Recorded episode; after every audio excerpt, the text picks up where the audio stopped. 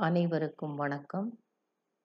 ராமபிரானது வரலாற்றை கூறும் நூல் ராமாயணம். தமிழ் இதிகாசங்களுள் ஒன்றாக இது கருதப்படுகின்றது. வடமொழியில் வால்மீகி இயற்றிய ராமாயணத்தை தழுவி தமிழில் கம்பரால் இயற்றப்பட்ட நூல் கம்பராமாயணம். இது ஒரு தழுவல் நூலாகும். கம்பராமாயணம் ஆறு காண்டங்களையும் நூற்றி இருபத்தி ஏழு படலங்களையும் உடையது. அனுமன் கடல் கடந்து இலங்கையை அடைந்து சீதாதேவியைக் கண்டு ராவணனின் செருக்கை அழித்து மீண்டு வந்து ராமபிரானைக் கண்டு வணங்கும் செய்தியைக் கூறும் காண்டம் சுந்தர காண்டமாகும் சுந்தர காண்டத்தில் பதினான்கு படலங்கள் உள்ளன. முதற் படலம் கடல் தாவு படலமாகும். தேவர்கள் வாழும் துறக்க நாட்டை அதாவது சொர்க்குலோகத்தை கண்ட அனுமன் இது கடலால் சூழப்பட்ட இலங்கையோ என்று சந்தேகம் கொள்கின்றான். பின்னர் இது யாவரும் விரும்புகின்ற தேவநாடு என்கின்ற உண்மையை உணர்ந்து சீதா பிராட்டியை அங்கே தேடும் எண்ணத்தை கைவிட்டான். பின்னர் பழமையான இலங்கை நகரின் காவல் பொருந்திய சோலைகளையும் வட்டமான மதிலையும் கோபுர வாயிலையும் மணிகள் பதிக்கப் பெற்ற மாளிகைகள் உடைய வீதிகளையும் கண்டு மகிழ்ச்சியால் எட்டு திசைகளும் எதிரொலிக்க தோள்களை புடைத்து ஆரவாரித்தான். அனுமன் கடலை தாவுவதற்கு ஆயத்தமாக தன் பாதங்களை மலையில் பதைத்தான். அழுத்தம் பெற்ற மலையின் குடல் வெளிப்பட்டது போல மலைகளிலுள்ள குகைகளிலிருந்து நெருப்பை கக்கும் வாயை உடைய வலிமையான பற்களையும் கோடுகளையும் உடைய பாம்புகள் வெளியே வந்தன.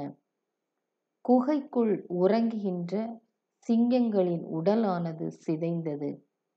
ஆண் யானைகள் தங்களுடைய கன்றுகளோடும் பெண் யானைகளோடும் அச்சத்தோடு மரங்களை பற்றி வீறிட்டு கதறின.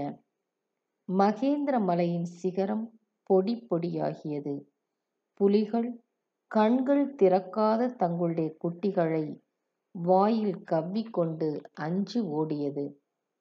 கூர்மையான நகங்களையும் திரண்ட தோள்களையும் உடைய அனுமன் கப்பலின் பாய்மரம் போன்று இருந்தான்.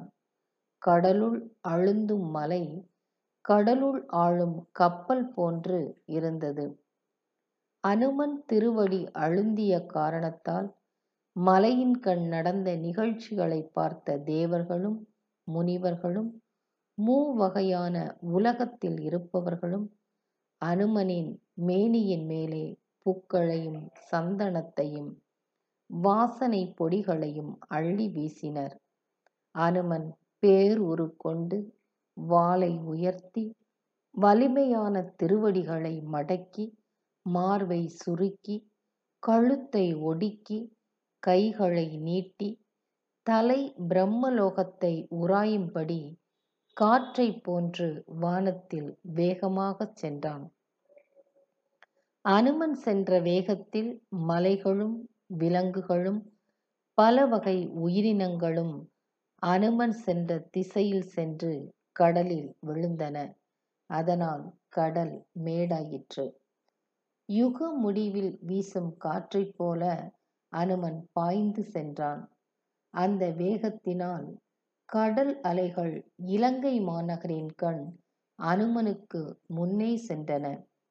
எட்டு திசைகளையும் தாங்கும் யானைகள் நடுக்கம் அடையும்படியாக அனுமன் ஆகாயத்தில் பறந்து சென்றான்.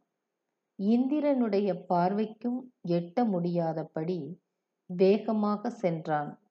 அனுமன் சென்றது புஷ்ப விமானம் இலங்கைக்கு செல்வதைப் போன்று இருந்தது.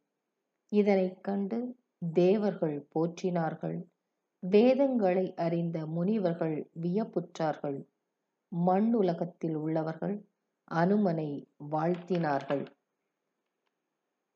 ஆகாயம் அளவு உயர்ந்த தோள்களை உடைய அனுமன் ஊழிக்காலத்தில் வடதிசையில் உதிக்கும் முழுமதி போன்று காணப்பட்டான். திருமாலுக்கு தன்னுடைய வலிமையைக் காட்ட பறந்து சென்ற கருட பகவானைப் போலவும் அனுமன் விளங்கினான். திருமான் தன் திருவடிகளால் அளந்த இந்த உலகத்தை அனுமன் தன் வாளால் அளந்தானோ என்று தேவர்கள் வியப்படைந்தனர். அனுமனது வாளானது யமனினுடைய கால பாசத்தை போன்றிருந்தது.